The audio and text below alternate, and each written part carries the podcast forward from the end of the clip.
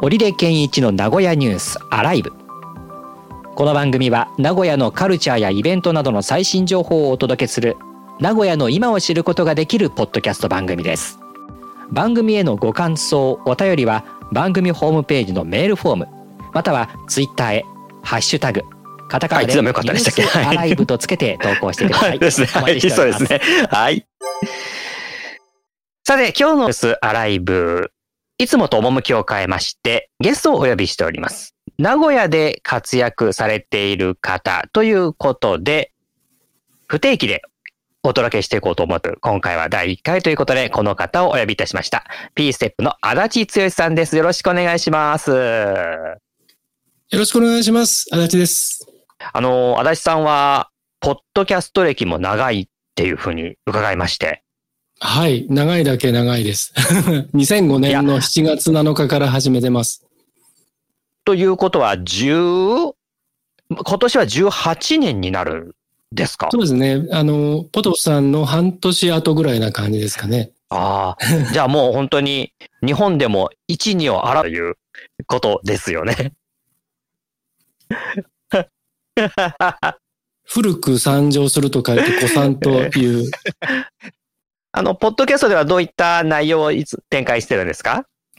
えっ、と、自分でやってるのは、エアースファクトリップトレディオっていうタイトルで、えー、ずっと2005年の最初からやってるんですけれども、あの、まあ、あの、時に音楽を紹介したり、えー、時にいろんなこう企画ものをやってたんですが、ちょっとブランクがあったりするんですけれども、えー、2020年ぐらいから、えー、本当に、まあ、初心に戻ってというか、一人喋りの、えー、朝録音で朝出しっていうのを、えー、やってます。その日に撮ったものをその日に出すっていう、はい、業界でいうところの取って出しみたいな感じですね。そうです、はい。仕事やる前、始まる前にちょっとその時に思ってることとかを喋って、そのままもう出しちゃうっていうスタイルでやってます。あの、リスナーさんからの反響とかもそのポッドキャストからはあったりするんですか、はい、そうですね。あの、まあ話題が本当に多岐にわたっているので、もう、あの、その本当にその時にその時で、時々、時にはその音楽の話だったり、映画の話だったり、えー、その時に起きている事件だったり、出来事とか、まあ、あと世相とか、えー、あとはもう本当に自分の趣味の話とかっても本当にもうバラバラなんで、その日その日で。ですから、リスナーさんも、あの、その話題によって変わるみたいなところはありますね。うん、じゃあ、多くの方が、もう本当にジャンル問わず、この足立さんのポッドキャストを聞いてらっしゃるっていうような感じですね。そうですね。はい。はい、で、それは個人の番組なんですけれども、自分で、まあ、プロデュースしている番組もありまして、えー、そちらの方は、えー、高田沙織さんという、えーうん、フリーアナウンサーで、えー、パーソナリティなどをやっている女性と、えっ、ー、と、高田沙織ガリレディオポッドキャストっていう、通称ガリレディっていうんですけど、こちらを、えっ、ー、と、2013年かなからやっていて、まあ、こちらもちょっと途中ブランクがあるんですけど、2020年から再開して、えー、今、毎週火曜日継続してやっています。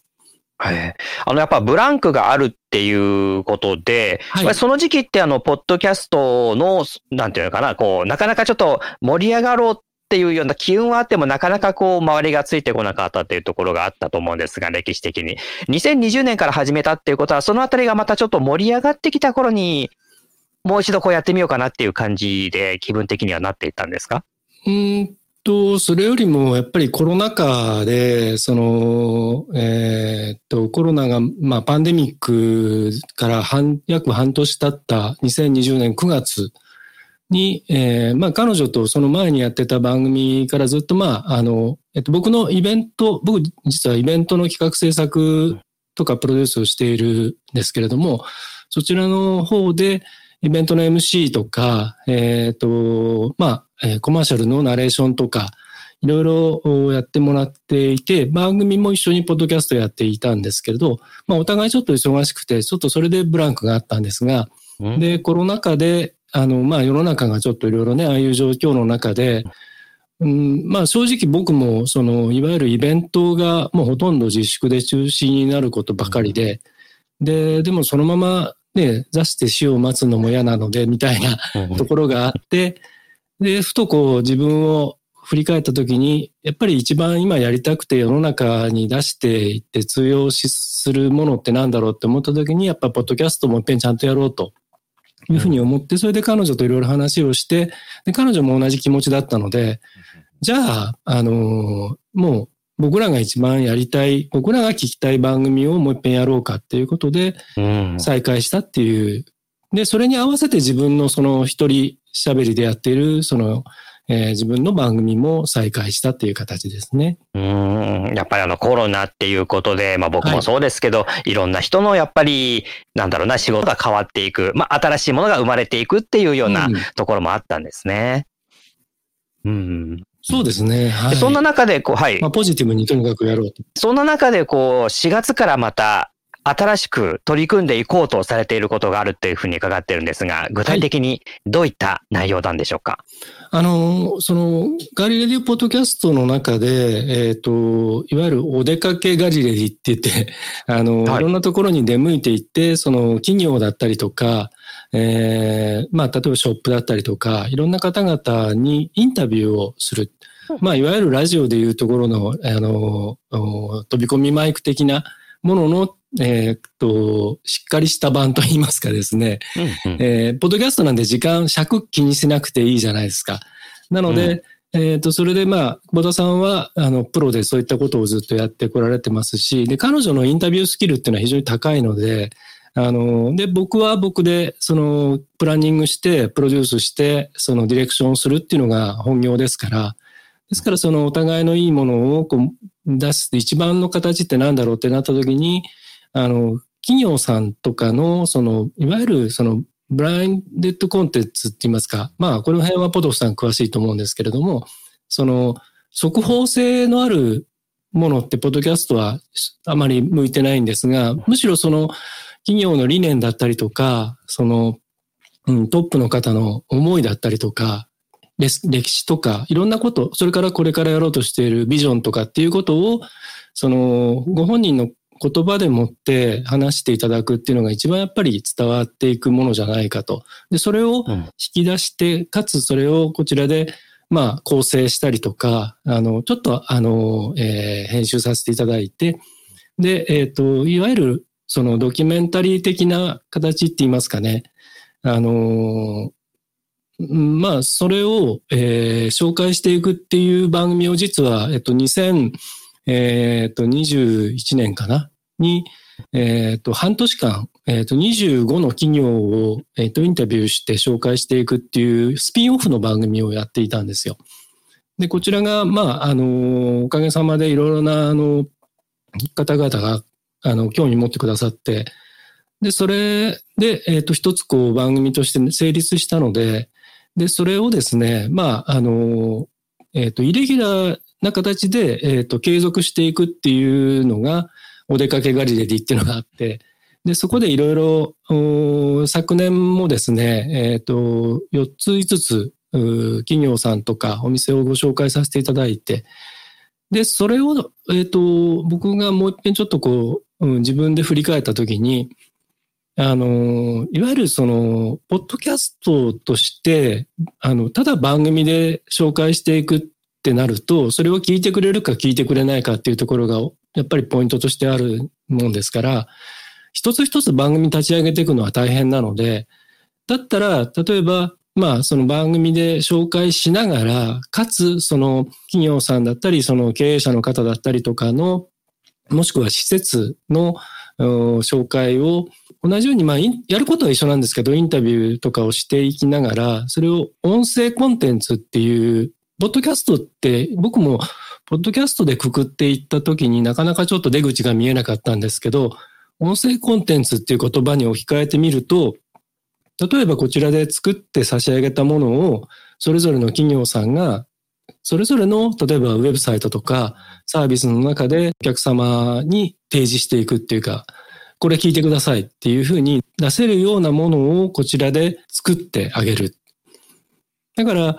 その番組を作るっていうことではなくて、コンテンツを作ってあげるっていうことを、その今までやってきた経験やノウハウでもって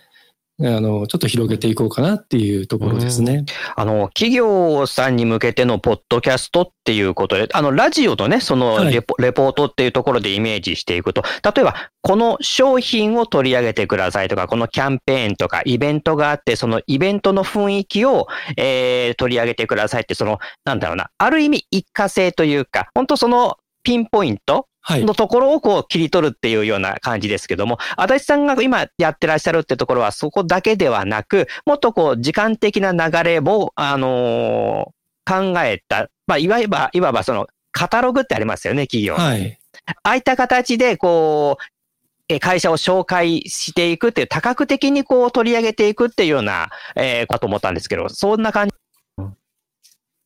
そうですね。例えば、企業のそのパンフレットの、その、えっ、と、ページを開いたときに、経営者の方の初めにみたいな挨拶だったりとか、経営理念だったりとか、あと遠隔とかっていうページがあると思うんですけれども、それを、その、まあ、例えばデジタルブックだとした場合に、そこにもう、その音声がそのまま貼り付けられるような形をしてあげれば、これからの時代どんどん、例えばウェブサイトにしてもそうだし、パンフレットを電子書籍にしてるっていうのはあまり聞いたことはないんですけれども、でもそういうこともだってあり得るし、そこに何かコンテンツを貼った形で、それをその PDF だったりなんかで配信したりとか、いろんな形がこれからは使えるので、それを、その素材を作ってあげるっていうこと、プラス、じゃあそれも生かして何かこうパッケージにしてよって言われれば、それはもうお手のもんなので、本職なので、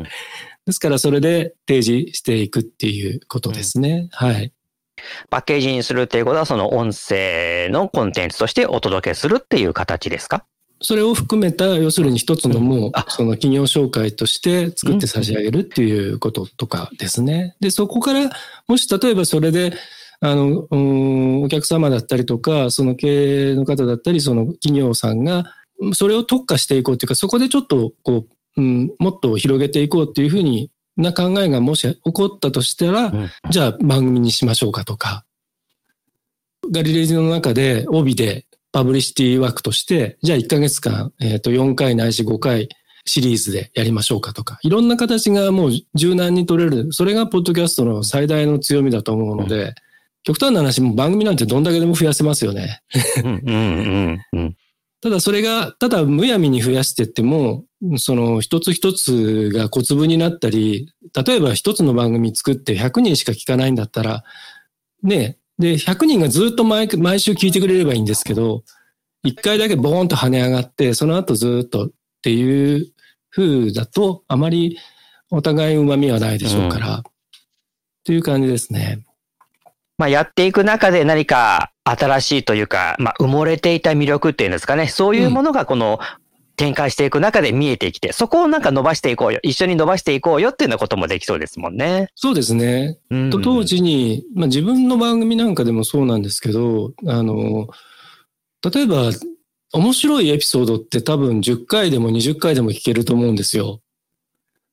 あの、なんか不思議なもんで、同じ起承転結で同じオチだとしても、それがちょっと安心できて何回も聞いてるうちに、こう脳幹からその言葉だったりが入ってくるみたいな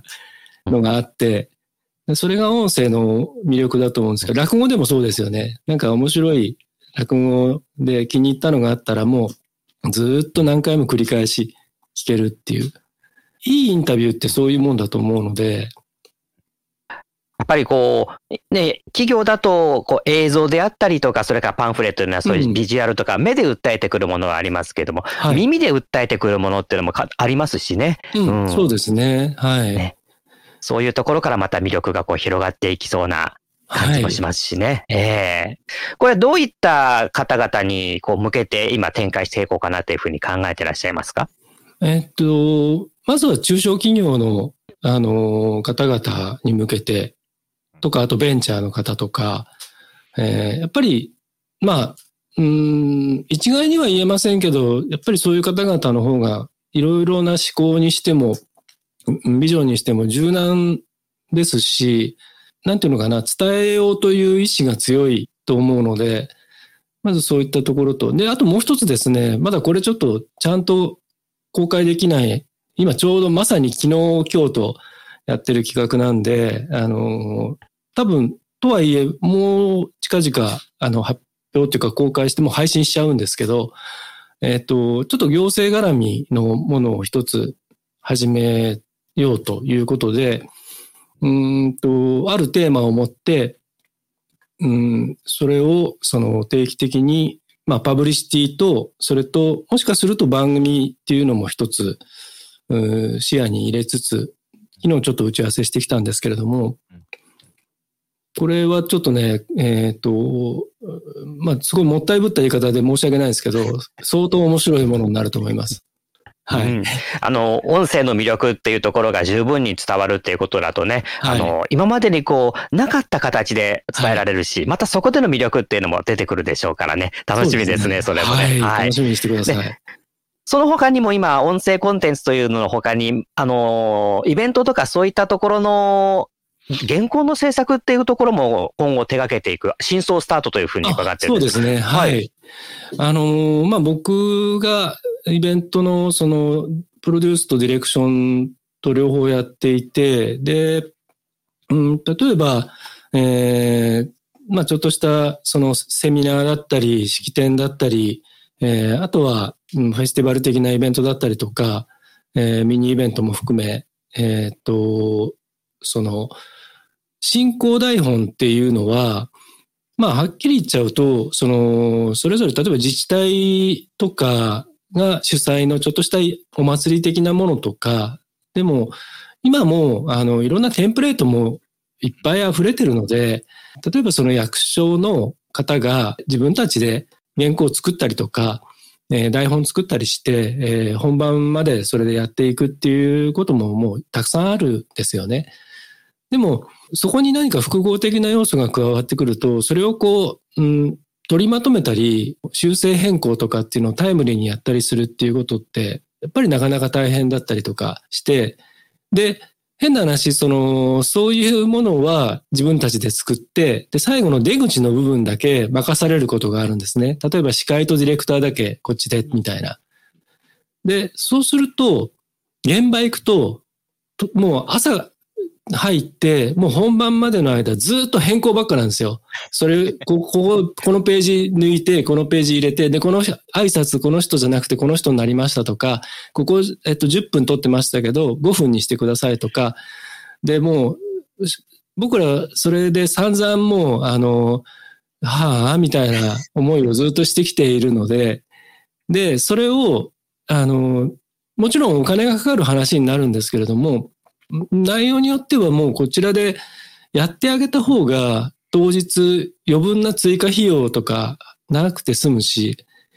で、まあ僕ら、その、普段、そのガリレディオポッドキャスト作ってる時も、えっ、ー、と、それこそ高田さんがスクリプトを書いて、で、それを僕がディレクションして、で、最後に、えっ、ー、と、二人でちょっと打ち合わせしてやるっていう、もうそんなのも日常的にやってることなので、だったらそれをサービスにしちゃおうと。で、つい先日も、えー、まあ、豊田市の、えっ、ー、と、1年かけてやった、その防災をテーマにしたイベントがあって、で、約3万人ぐらい動員したフェスティバルイベントがあるんですけど、それは実は僕ずっと関わっていて、で、そうすると、その、途中に収録が入ったりとか、中継が入ったりとか、いろんなこともある中で、映像が入ったり、音響的なこととか、いろんなことが入っていくそのイベントで一日中のものになってくると、結構、まあ、あの、オリさんとかご存知だと思うんですけど、それこそこんなね、あの、台本になったりするんですけど、分厚いやつになったりするんですけどね。で、そこに舞台のね、あの平面図貼ったりとか、あとスクリーンに映し出すビジョンのパワーポイントデータを貼ったりとかっていう風で、結構そういうのって、やれる人はやれるんですけど、めちゃくちゃめんどくさいと思うんですよ。だからそういったものも含めて、あの、こちらでやりますよと。で、プラス、じゃあ、ポッドキャストとか、こういった番組をやりたいとか、何かあの収録をしたいとか、っていったことをもう、じゃあ絵コンテも含めて、じゃあこっちでやりますよっていうようなサービスを、まあ、少しずつちょっとこう、アピールしていけたらなというふうで今、や、あの、準備を、準備というか、もういつでもできるんで、あとは営業だけですね。もうあの、イベントって本当にね、あの、広いっていう言い方変だけれども、慣れてないところは、あの、タイムテーブル1枚、あの、チラシと同じやつをもらって、これでお願いしますって言われることもあったりして。そうですね。で、それでできたらまだいいんですよね。はい、で、そこに今、足立さんがおっしゃったように、こう、いろんな要素が入ってきて、現場での変更であったりとか、ね。それも事前にね、もしかしたらになるかもしれないからってことが分かっていれば、プロもあらかじめ用意していけるんだけど、うん、現場で突然言われても対応できない。はい、よくあります、そういうの。だったらもう本当に、うん。喋り手さんで一番大変だなって思うの、僕ら横で見てて思うのは、すいません、5分つないでくださいとか、何をつなげばいいのとか、多分ね、ご経験いっぱいあると思うんですけど。うん、あります、あります。うん。そそで、それも含めて、あの、ちょっと僕、ちょっとおこがましいんですけど、それもちょっと啓発していこうと思って、あの、啓発系もって、すごい大げさですけど、でもそんな簡単なもんじゃないよっていうことを言いたいんですよ。そうです、そうです。その通り、本当に。それただじゃないんだよっていうことを、うん、あの、ちょっとね、少しでも 広げていけたらなとねえ、そこのところ、どうやにかし、こう、分かっていただきたいっていうのが本音ですもんね。最近僕めちゃめちゃ強気ですよ。あ、やっぱそれ、そういうのが一番だと。はい、あの、もういいやと思って。あの、ね、知らないっていうところがやっぱり、大きいと思うんですよね。うん、うん。こんだけのことがかかるんだっていうことが、そこが分かってもらえれば、あ、そういうもんなんだっていうことですんなりと受け入れてくれそうな気はするんでね。ええー。っていうか、やれるでしょぐらいな感じがあるんで、いや、できねえよって。そうこれは多分ね、ねポドルさんもいろんなお仕事であると思うんですけど、企画書にしたって何にしたって、できねえよ、そんなのって 言いたいこといっぱいあると思うんですよね。うんうん、頑張ってやっちゃうとね、後でまたね。そうなんです。そうなんですよ。やれちゃうんで、やれちゃうっていうか、やらなきゃいけない。っていうか、やらないとしょうがないんで、やっちゃうんで、そうするとできたでしょみたいになっちゃうんですよね。じゃあもうやっぱりイベントがあるから、もう、途中から最初からもう台本のところから任せてくださいっていうふうにお願いして、まあそういうふうに任されたい、あの、任せてもらいたいですよね。そういう形で、ね、そうですね。で、うんうんうん、なんならですから途中から参画することもあるんですけど、うん、その場合は、今みたいな、あの、ことも想定しながらお話ししていて、うん、で、ちゃんとやっぱこっちも、その、サジェッションも含めて、アドバイスも含めて、ちゃんとまあ、ね、よりいいものにするためにやっていくわけですから、うん、そういったことを理解していただけるように持っていって、うん、で、全部刈り取っちゃうことがあります。うん、もう、もう、こっちで全部やります。はいはい。うん。ね。あの、足立さんもそうだし、僕もそうなんですけれど、はい、ね、こう、イベントの打ち合わせするときに、もう3つも4つも5つもこう、なんだろう、想定することってありますもんね。この場合どうなんだ、どうなの、そ、そこが僕らはあるんだけど、はい、イベント企画してる人ってな、ないんですよね、そこがね。えー、大きな差はそこなんで、だったらもう全部任してほしいっていうところは、本当にイベントとかこういうものに関わってる ものからすると本音ですもんね。そうですね。まあ、ね、幸いにしてっていうか、僕は、まあずっとやってきてる仕事っていうのが、その、うんゼロからスタートするところから最後の着地して報告書までっていうところを一貫してやってるスタイルでずっとやってきてるもんですから、うん、だからまあ、あの、企画は別な人がやって、あの、えっ、ー、と、制作だけ請け負うってこともあるんですけれども、うん、ただ、あの、一貫した方がいいって、例えば一緒に一度でも仕事をしたことがある方はそれを理解されるので、で次のチャンスの時は、もう最初からこっちに投げてくれるもんですから、ですからまあ、なるべくそういうふうに今持っていって、で、うん、特に業界の全体の構造的なものっていうのが、まだまだ旧態依然としてるところもたくさんあって、その賃金形態もそうだし、その見積書一つとっても、これ企画書って何って言わいや、企画書ですよ。ね、それただじゃないですよ。って。その、いうのを、あの、ちゃんとこう、やっていかないといつまで経っても変わんないんで、で、受けちゃうところがあるから余計に変わんないっていうのもあって、だから、割とね、あの、今は僕はもう別にもうね、それこそさっきのコロナのあれじゃないですけど、あれを経て今ここにいるので、うん、もういいやと思って。で、あの、だったらちょっと発注できないなって言われたら、ああ、いいです、もう、って。うんうん、最近は断っちゃいます、こっちから。うん。だからもう、だから一回そういうのを経験してもらうと本当にこういったことの大切さっていうのは分かってもらえるんですよね。はい、え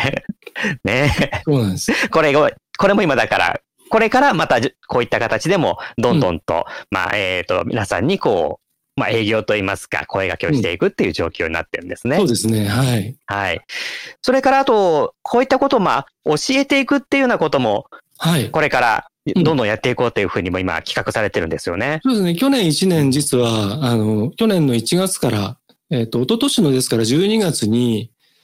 これを、今僕が話してるみたいなことを、その、同業者でもそうだし、まあ全然畑違いの方でも、えっ、ー、と、何かその、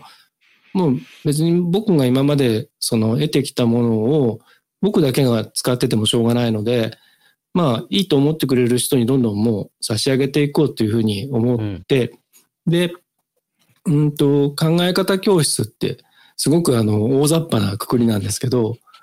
ものの考え方で、それは仕事に生かしてもいいし、プライベートとかいろんな人生とかいろんなことの中で、その考え方っていうのをちょっと面白おかしく伝えられたら、まあ自分のそれはプレゼンテーションの訓練にもなるんですけれども、で、それで、あの、考え方教室と、それともう一つその考え方に基づいて、えっ、ー、と、話し方とか人の話の聞き方とかっていうのを、それは幸田さんがもうプロなので、で、僕らがそのガリレジで、まあ、おかげさまでたくさんの方が知ってくださっているから、足立の考え方教室と高田の話し方、聞き方教室っていうのを、その、まあ、両輪で持ってやってみたらどうだろうって、実験も含めて、今年、今年じゃない、去年の1月にスタートして、で、えー、セミナー形式と個別形式と両方でやってみたんですけれども、それを、えっ、ー、と、まあ、一年やってみて、僕らの反省もあったりとか、ちょっといろいろ考えるところもあって、それをブラッシュアップした形で、えー、改めて、うん、その、スケジュール化も含めて、えー、今年、えっ、ー、と、第2章というか、ちょっとワンランク上げてですね、やっていこうかっていうところで、えー、始めたところです。うん。この考え方の教室ということですか、はい、どういった方に向けて、こう、まあ、受けて、受けてもらいたい方ってどういう方ですか？えっ、ー、と、もう本当に若い人から、そのご年配の方まで含めて、あの、年齢性別は全然全く設定してないんですけど、ただ、えっ、ー、と、やっぱり経営者の方とか、あと、その、うん、お仕事で、まあ僕に近い仕事をしている方とか、えー、それこそ、例えばそのクリエイティブワークでいろんな映画作ったり、えー、写真撮ったりとか、いろんなことやってる人たちも含めて、その、何かこう、自分で何かをしようとする人たちに、まず、えっ、ー、と、参加していただけたらいい、多分きっとお役に立てるかなっていうのと、それと組織の中で、その、うん、ポジションがなかなかちょっと見つからない方とかにとってもいいんじゃないかなというふうに思います。ですから、よくあの、うん、自分が今こういう状況にあるのは環境がこうだからっていうふうなことを言い訳にすることよくあると思うんですけど、うん、会社の今いる配属されているこのセクションがこうだから自分は今こういう状況なんだって考えたりする人っていると思うんですけど、でも実は環境を変えるんじゃなくて自分が変わると環境が変わるっていうのはもう本当に僕も散々経験してきているので、でそれはその考えを変えるんじゃなくて考え方なんですよね。だから、主義とかポリシーを曲げるんじゃなくて、どうそれに相対していくかとか、どう直面していることに向かっていくかっていうその考え方。そこをちょっとこう変えてみたり、視点を変えてみたり、その教室の中で皆さんにお伝えしているのは、その視野と視点と視座っていうその3つのその見方だから視点を、例えば正面から見てたのを後ろから見るっていうこともあるし、その視野をもっと広く取ったりとか、高さとか、あの、ありの目と高の目ってよく言いますけど、それもあるけど、もう一つは視座っていうのがあって、その、視力の視に、あの、座るって、座、座、ね、あの、星座の座。はい。で、うん、その、その視座っていう、それを、あの、お伝えしていくと、皆さんやっぱり、あの、そこでハッと思う方もいらっしゃるもんですから、今までその何人かあの教室参加してくださった方々とはもう本当にこういういろんなこうディスカッションしながらあのもう話をしながらそうするとその不思議とその方のそのトーク力が上がったりするんですよね。あ、そうなんですか？話の仕方が、やっぱり考え方が変わってくると、話の仕方が変わってくるんで、いろんな考えに自信が持てたりすると、当然誰でもね、最初はボソボソとか、えっ、ー、と、あっとって、だから言葉が見つからなかったものが、ちょっとこう思考が動き始めると、不思議なもんで潜在意識が動き始めると、自分が今まで使ったことないような言葉が出てきたりするんですよね。で、そうすると、滑らかに話ができたり、で、途中で、あ、そうなんですよねっていうと、そこからこう、ガーッとこう、思考が動き始めて、言葉がどんどんどんどん出てくるっていう。それは多分ね、ポッドキャストとかやって一人喋りしてる人ってみんなどっかで そういうなんか経験ってあると思うんですよね。それを。突然こう何か見えてくるっていうのはね、ねそういう感覚ですよね。うん、うん、うん。それが楽しくなると、多分喋るのが話、楽しくなったりとか、人と会話するのが楽しくなって、と今度人の話を聞きたくなると思うんですよ。自分のことばっかり喋るだけじゃなくてね。それで考え方教室と話し方聞き方教室っていうのをリンクさせてやってる感じですね。なんか同じものを本当に違う角度とか違う高さから見るっていうことで気づくことがいっぱいありますから、うん、あの、どうだろうな。やっぱり今ちょっと本当におっしゃったように、ポジションに悩んでるとか、居場所に悩んでる方っていうのは、本当にこれ受けていただくと、うん、新た新たな世界でもないですね。もともとあるんだけれども、見えてなかった世界に気づくっていう感じですよね、これはね。そうなんです。うん。で、もう気づいたら、もうあとは自分の足で歩いてってくださいっつって、別にもう無理して毎毎月やんなくてもいいですよっつってやってるんですけど。うんうん、ああ、でもそういったきっかけにも多そうですよね。うん。いや、悩んでる人いっぱいいると思うな。特にあの、まあ、うん、はい。ああの、特にこう、新しい生活というかね、こう、始まってる人も、ポーンってこう、例えば新社会人だったら荒波にこう、ポーンって放り出された感じになってて、揉まれてっていうところで、何かこう、目標というか、になるもの、それから考え方の何かこう、助けになるようなものっていうことは欲しがるでしょうし、長年いた方は長年いた方で今度は、どんどんどんどん視界が狭まっていっちゃうので、息苦しくなってくるから、その風穴を開けるっていうことでも、いろんな、本当におっしゃるように、いろんな方が、こう、受けると気づくことがいっぱいある講座だなって、教室だなっていうふうに聞いてて思います。ありがとうございます。うん、はい。そう、あのね、えっ、ー、と、去年その受講してくださった方の中で、お一人あの、海外で、えー、いろんなその、うん、留学だったりとか、あと、その、企業で現地にその赴任している方とか、そういった方々の、いわゆる入管の手続きだったりとか、えー、ビザの手続きだったりとか、えっ、ー、と、いろんなことの、その現地のその、うん、なんていうのかな、相談窓口とか、まあ、その、いわゆる日本でいうところの行政書士的な、いろんな法律的なことのその書類を作成してあげたりとか、そういうお仕事をしている方がいて、で、その方が、なんかね、ずっとね、あの、その、クライアントさんから、こう言われることに対して、どこまでその、うん、柔軟に対応すべきか。時には、その、いや、それは違うよってちゃんと言ってあげなきゃいけない立場でもあるらしいんですけど、どうしてもその、うん、それぞれクライアントさんはやっぱり、その、ね、好き勝手なことを言うし、で、希望、希望ばっかり言ってくるし、で、それをどうし、どういうふうにしたらいいのかっていうようなことに悩んでる方がいて、で、あの、何かでね、見つけてくれて、で、突然メッセージが来て、受講したいって言って。で、まあ日本人の方なんですけどね。で、えっ、と、僕もちょっと興味あったんで、そういうお仕事で何を悩んでるのかって。でそこであの、お話をさせていただいたんですけれども、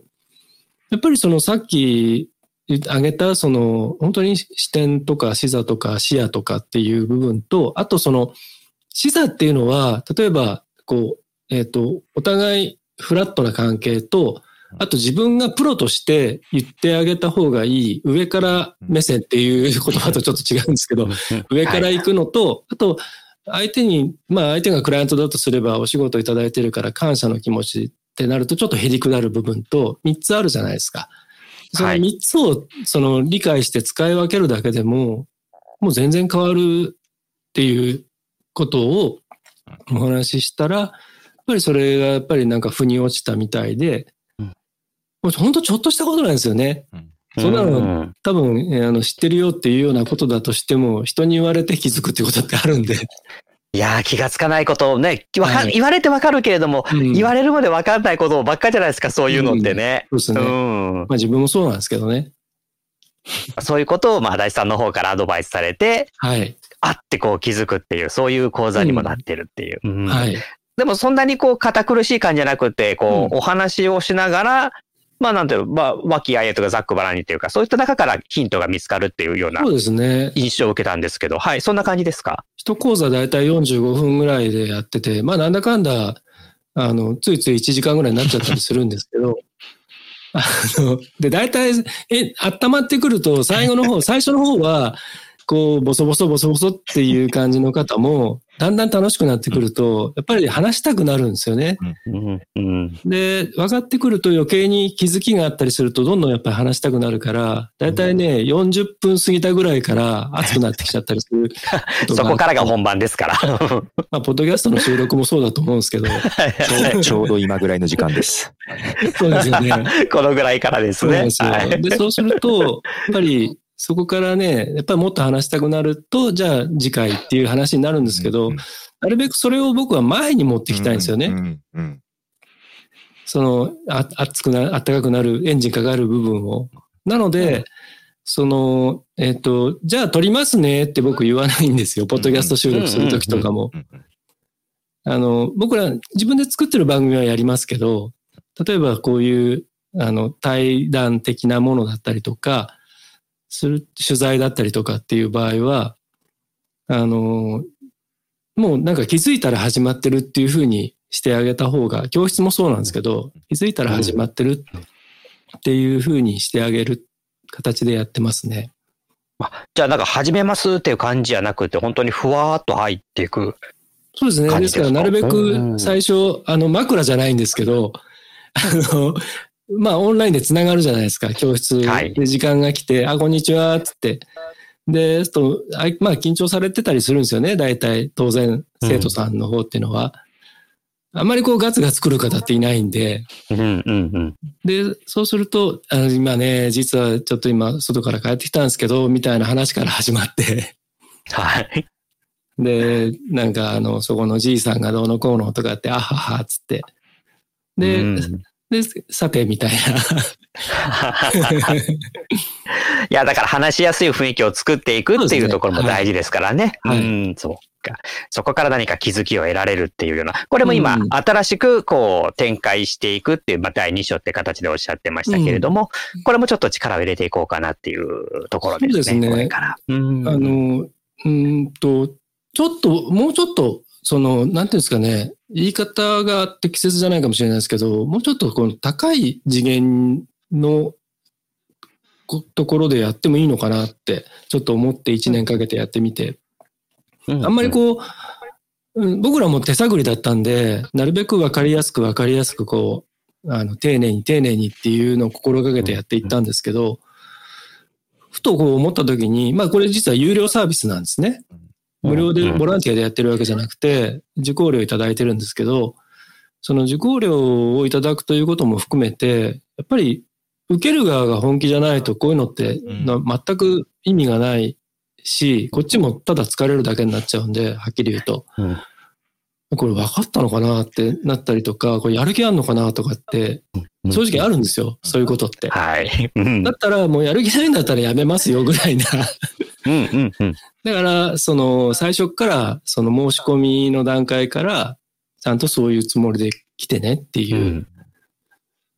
感じですかね。なんか僕もちょっと言葉これ違うかもしれないけど、まあ、あの、受けられる方にちょっと覚悟してきてねって、まあ、そんな大きなものではないけれども、うですええはい。ね、そういうことですよね。前のめりで来てほい。しいので、できれば。ね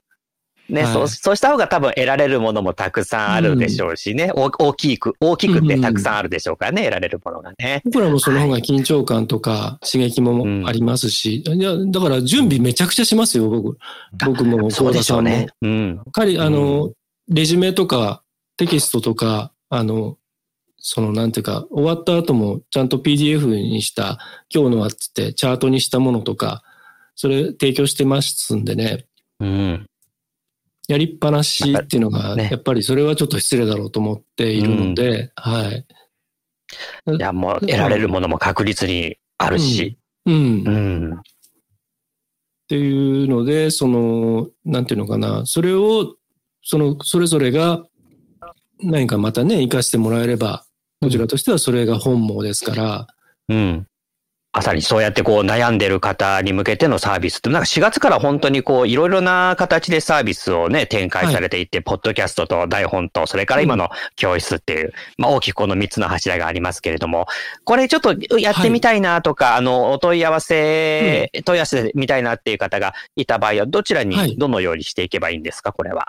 あ、えっ、と、僕の、えっ、と、まあ、ツイッター DM でもいいし、メンションでもリプライでも何でもいいんですけど、えっ、と、あと、はいウェブサイトの方で、で、これちょっとややこしいんですけど、僕はあの、P ステップっていうのは僕の仕事の屋号なんですね。